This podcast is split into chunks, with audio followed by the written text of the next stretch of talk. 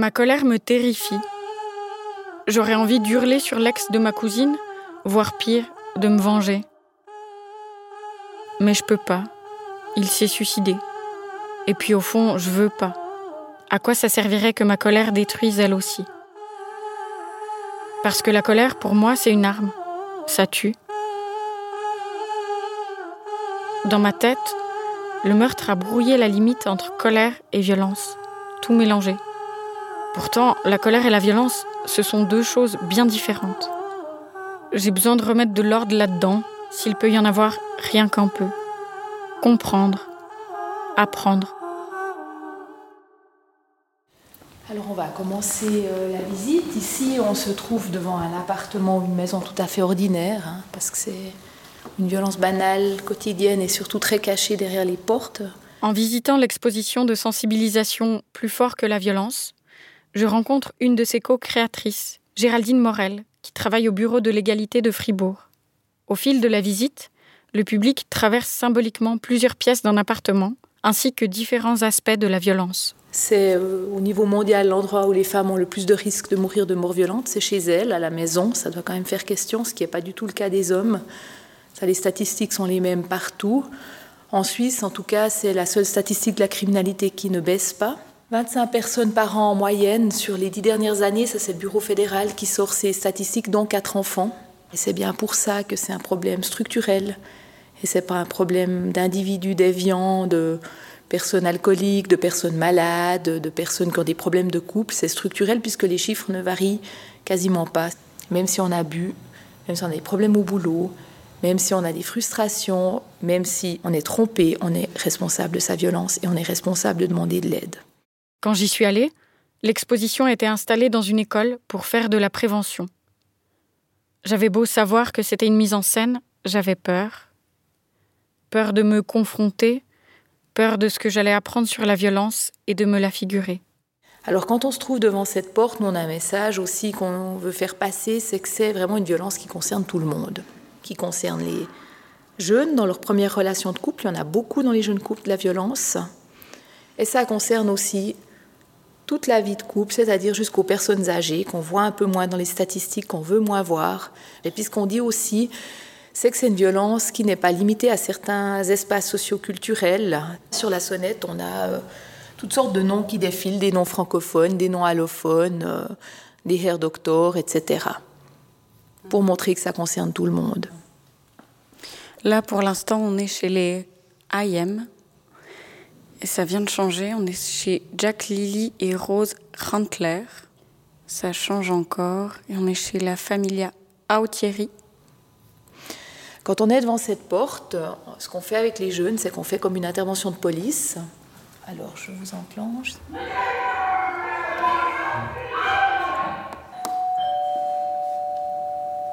Alors, quand on sonne, les cris s'arrêtent. C'est clair, on va toujours essayer de présenter une façade de normalité quand on ouvre la porte. Tout va bien, il ne se passe rien. Donc on va rentrer dans cette maison.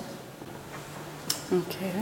Là, on est dans le hall d'entrée. Et puis dans le hall d'entrée, on a déjà un cadre photo avec toutes sortes de photos qui défilent. Ces images de bonheur qu'on étale soit sur les réseaux sociaux, soit à la maison. Là, moi, j'avais déjà l'estomac noué. Parce que des cris, j'en ai pas entendu, mais je peux imaginer.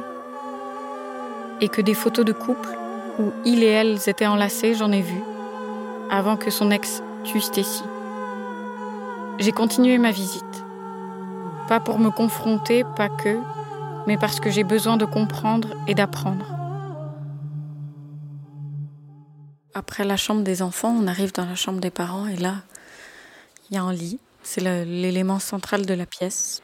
Sur le couvre-lit, c'est écrit on ne devrait pas avoir peur de dormir dans son lit, mais on est quand même invité à s'allonger. Je m'allonge du coup, et il y a un écran au-dessus. On voit juste des mains. Une qui serre fort le poignet de l'autre. Ensuite, un couple qui se serre dans les bras, l'homme qui pleure et qui s'excuse. Ensuite, c'est la lune de miel. Ils repeignent chez eux. On peut les imaginer avoir décidé d'emménager ensemble. Monter de la tension avec justement ce même couple qui s'embrouille à la cuisine. Le mec l'engueule et l'explosion de la violence. Ça fait un sacré truc d'être couché là et de d'être face à ça. Ça recommence avec d'autres scènes de violence, d'autres scènes d'excuses, d'autres scènes de bonheur, pseudo retrouvées avant que ça continue et que ça recommence. Ils sont avec leur enfant maintenant. Et ça repart. Ce à quoi je faisais face, couché dans ce lit, c'est ce qui appelait le cycle de la violence, avec ses quatre étapes successives. La lune de miel en premier, suivie d'une phase de tension, qui finissent en explosion de la violence. Après ça, la dernière phase, celle qui réenclenche le cycle, c'est les excuses. Moi, à l'école, personne ne me l'a appris si frontalement. L'exposition sort de l'implicite pour montrer, incarner. Dans la salle de bain, un miroir invite à documenter les violences, prendre des photos. On peut aussi lire que des menaces de suicide sont une violence, que la dépendance économique est une violence.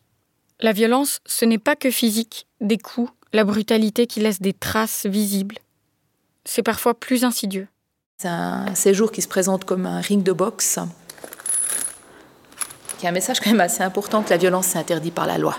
Ce qui n'est pas le cas du conflit. On fait souvent un amalgame entre violence et conflit. On a quand même toujours la tentation de voir ça comme une affaire de couple.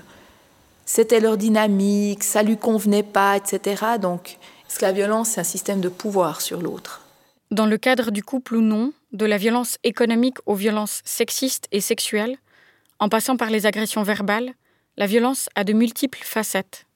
Toutes s'inscrivent dans ce qu'on appelle le continuum des violences et des rapports de domination ancrés, hiérarchisés entre hommes et femmes. Puis on a la Constitution fédérale qui dit que l'homme et la femme sont égaux en droit. Ça, c'est quelque chose qui est important parce qu'on pense qu'une culture de l'égalité atténue les risques de violence. Plus vous êtes égalitaire dans un couple, moins vous avez de risque que la violence s'installe. Et puis, on le dit toujours aux jeunes quand on présente l'expo, en tout cas quand c'est nous qui le faisons, que la première autonomie dont une personne a besoin pour s'en sortir dans la vie, c'est l'autonomie du porte-monnaie. Sans indépendance, on est terriblement coincé. Donc, quand il y a de la violence, on se place en position de dépendance. Puis, dans les pires cas de violence, bah, c'est encore la dépendance au permis de séjour. Généralement, il n'y en a pas qu'une. La seule et unique qui est présente dans toutes les situations, c'est la violence psychologique. Il n'y a pas de violence physique sans violence psychologique. Et qu'elle est, euh, qu'elle est omniprésente avec des dégâts quand même très importants sur le corps des victimes, sur la santé des victimes, euh, avec tous les mécanismes d'emprise et puis de dénigrement.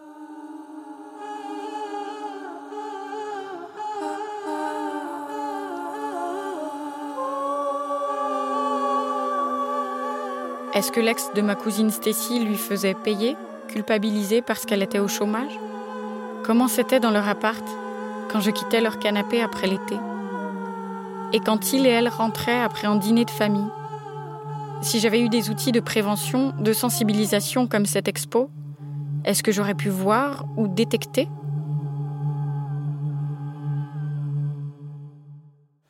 C'est un très bon outil parce que ça nous permet d'aborder beaucoup de facettes de la violence dans un espace-temps réduit, avec euh, bah, l'apport du visuel, la mise en contexte, qui est mieux souvent que beaucoup de conférences qu'on pourrait donner. La maison, c'est très confrontant. Hein. On a quand même des jeunes qui ne peuvent pas rentrer. Les jeunes sont concernés à deux niveaux, soit dans leurs premières expériences de couple, soit comme enfants qui ont grandi dans ces climats-là. C'est une expo qui est dure, c'est un sujet qui est pénible, mais son titre l'indique, on peut être plus fort que la violence. Et c'est pour ça que dans chaque pièce, selon le thème qui est traité, vous avez une borne SOS. Il faut demander de l'aide, il faut demander de l'aide professionnelle. On le sait, c'est propre au mécanisme de la violence, c'est l'aspect cyclique qui est décrit dans la chambre des parents. Hein c'est cet éternel recommencement, et puis cet affaiblissement avec la répétition des cycles de violence qui fait qu'on n'arrive plus, à s'en sortir. Euh, c'est un petit peu l'image qu'on donne aussi de la grenouille qui est dans la casserole, où on augmente peu à peu les degrés. Et puis finalement, on elle n'arrive pas à s'en sortir parce qu'elle ne voit pas le danger arriver, c'est progressif. Mm-hmm. Donc il faut vraiment demander de l'aide. Parce qu'on ne s'en sort pas tout seul ou toute seule, ça, ça ne marche pas.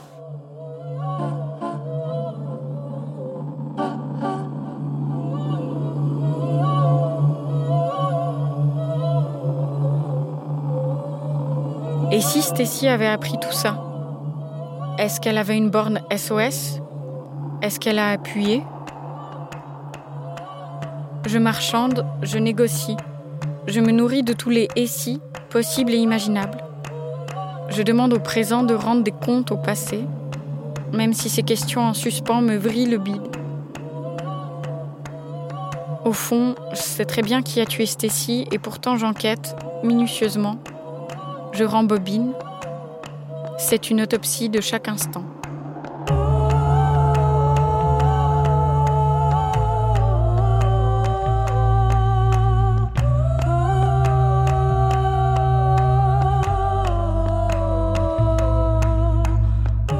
L'expo Plus fort que la violence le dit, une des clés pour sortir des situations de violence est d'être informé et soutenu.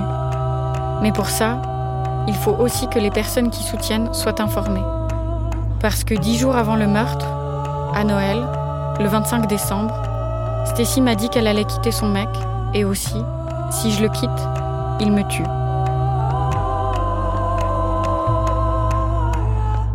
Je n'ai aucun souvenir de ce que j'ai répondu. Ce que je sais, c'est qu'à l'époque, je me sentais pas concernée par la violence conjugale. Cette phrase, sur le moment, pour moi, c'était une expression. Après, je l'ai dépiautée, décortiquée. Je l'ai retournée dans tous les sens et beaucoup contre moi. Ce que je sais, c'est qu'entre le 25 décembre et le 4 janvier, il l'a tué. Alors je suis en colère, oui, contre lui, mais parfois aussi contre moi. Et cette colère, j'ai besoin de la rediriger, la transformer, plutôt que la laisser me consumer. J'ai besoin d'en faire quelque chose, de riposter.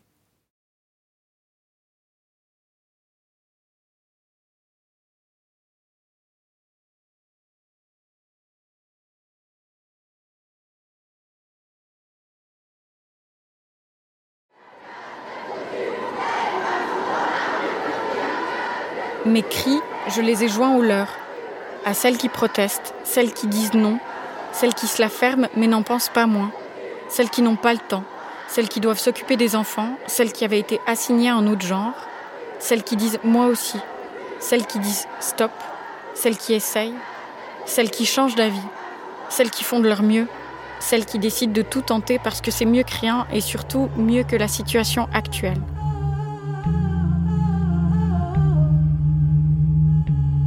C'est puissant de ne plus être seul, que d'autres flammes nourrissent les miennes. C'est chez les autres que je trouve la force. Et se mobiliser, c'était normal pour moi. Pas seulement parce qu'il y a eu le meurtre de Stacy, j'ai pas eu besoin de ça, ni d'autres expériences douloureuses pour être féministe. C'était déjà une évidence dans mes tripes et dans ma tête depuis longtemps. Le féminicide de Stacy, c'est un extrême. Mais il y avait la violence avant et il y a la violence toujours. Rester indifférent, c'est un privilège.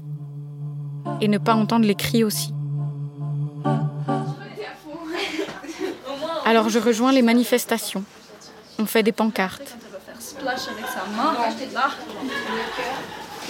Un jour, avant une manif, j'ai tracé en grandes lettres noires sur une pancarte Simon. Elle le quitte, il la tue. C'est là que j'ai compris. Ces deux phrases contenaient à elles seules le résumé de ce qu'il s'était passé, du meurtre de ma cousine. Ça disait tout sans rien dire d'elle. Mais c'était écrit, visible, dans la rue, partout. Ça existe. Une femme va être tuée dans 48 heures. Et boum. Plus que 12 féminicides avant Noël. Mais les expos, les pancartes, c'est lent pour faire évoluer les mentalités. Comme j'ai la sensation que le temps presse, je me suis intéressée à d'autres formes d'engagement. En 2019, c'est en participant à une action dans la rue que j'ai rencontré Camille. Depuis, on se croise régulièrement dans les cercles ou événements engagés. Je l'ai invitée à venir en discuter à mon micro. Je crois que je me définis comme, euh, comme militante engagée, en fait, les deux termes.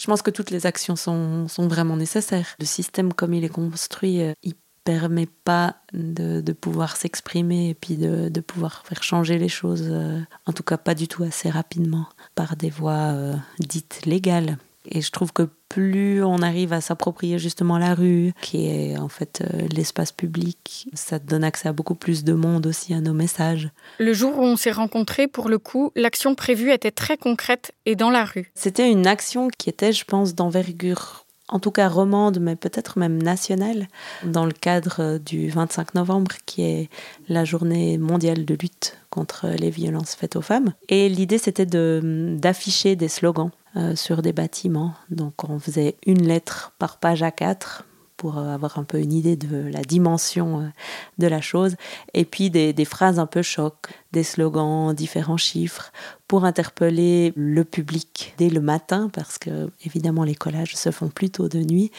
sur une réalité qui est parfois cachée, souvent même cachée, euh, parce qu'elle se passe à, l'intérieur des maisons, c'est souvent de la violence domestique, c'est vraiment ça qu'on voulait dénoncer. Je me souviens plus du tout de celui qu'on a collé au final. Ah, moi je me souviens. Ah ouais? Euh, Mais c'était Papa a tué maman. Et puis on avait choisi celui-là euh, qui était très fort, ouais, qui était assez simple à lire et simple à comprendre, euh, mais qui, qui était malheureusement réaliste.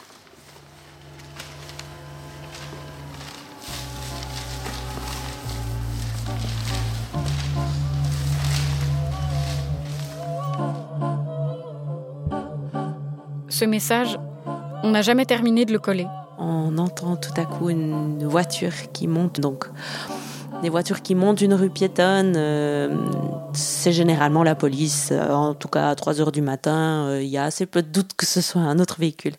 Puis, euh, bah, très rapidement, ils sont tombés dessus, en fait. Est-ce que c'est vous qui avez collé ces, lettres sur le mur? Je me suis retournée vers les, les policiers et la policière parce qu'il y avait aussi une femme. Et je leur ai dit, mais en fait, est-ce que vous réagissez aussi rapidement quand une femme vous appelle euh, parce qu'elle subit des violences euh, domestiques à la maison?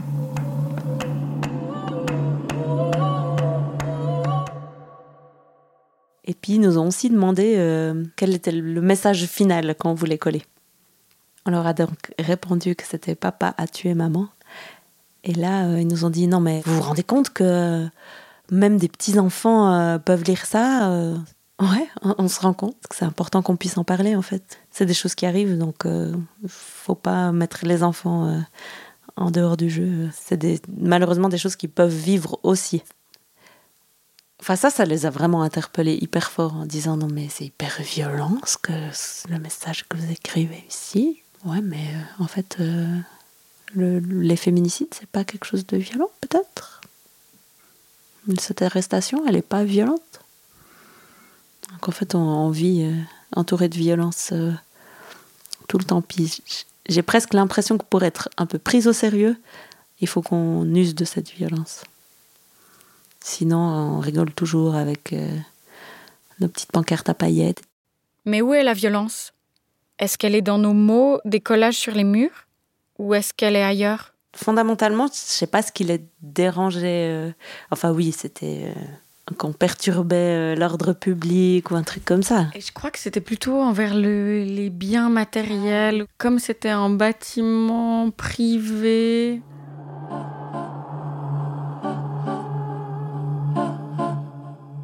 Tout ce que je sais, c'est que cette nuit-là, notre équipe de colleuses s'est retrouvée au poste, le temps de longues minutes. J'avais peur, mais j'étais surtout en colère. En colère de me retrouver là pour des feuilles à quatre de la colle à base d'eau et de farine. Entre culpabilité et colère, car si une personne en danger les appelait, ils étaient occupés à protéger des bâtiments et leurs propriétaires.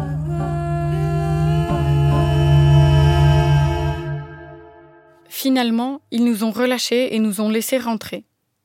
Pas à l'endroit où ils nous avaient arrêtés, mais au poste, excentré, en pleine nuit, à 3 heures du matin. À quelques pas de là, on se faisait déjà klaxonner. C'était reprendre euh, exactement les violences qu'on dénonçait euh, droit dans la figure euh, directement. Ça donnait l'impression d'une sanction, d'une punition pour notre désobéissance. Vous pouvez rentrer, oui, mais dans la peur. Encore aujourd'hui, quand j'y repense, Plusieurs questions se bousculent. Qui protège qui? Et surtout, comment protéger? C'est vrai que je vais plus de la même manière euh, à des actions de désobéissance civile. Alors peut-être que je dois un petit peu plus me, me pousser et me forcer maintenant, où je me dis, ouh, attention, euh, rappelle-toi de cette expérience pas fun. Camille a raison, c'était pas fun. Je vous raconte pas cette histoire pour dire, regardez, on est des rebelles. Je vous la raconte car elle dit quelque chose du système, des perceptions de la violence. On peut l'expliquer dans les écoles, mais pas l'exposer sur les murs. Face au silence, jusqu'à nos mots et nos dénonciations ne sont pas tolérés, considérés comme violents. Notre riposte policée. Pourtant, c'est une des réponses. Crier, dire, parler, sur les réseaux, dans la rue et sur les murs. C'est une autodéfense contre le silence, une manière de rendre visible la violence et la dire, parce qu'elle est partout.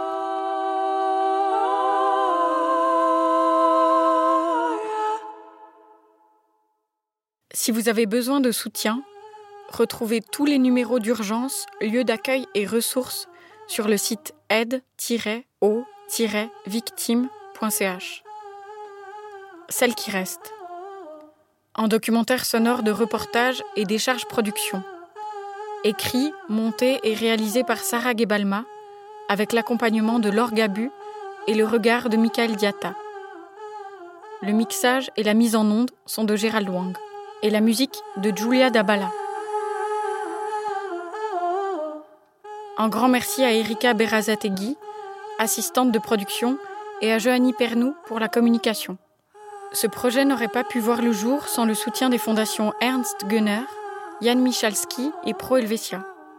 Un immense merci à Julie pour ses précieux retours, à mes amis pour leur écoute, conseils et soutien, et à ma famille pour la confiance. Merci aussi à celles dont les mots ont infusé dans mon travail. Juliette Rousseau, Vinciane Després, Annie Ernaud, Belle Hooks et Colline Pierret. À Stécie.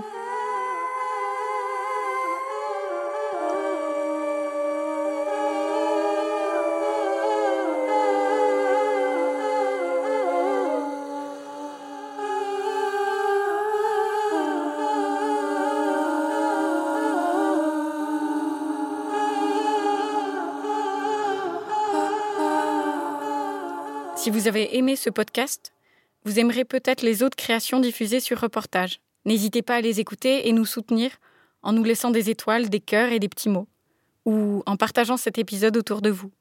À bientôt. Reportage.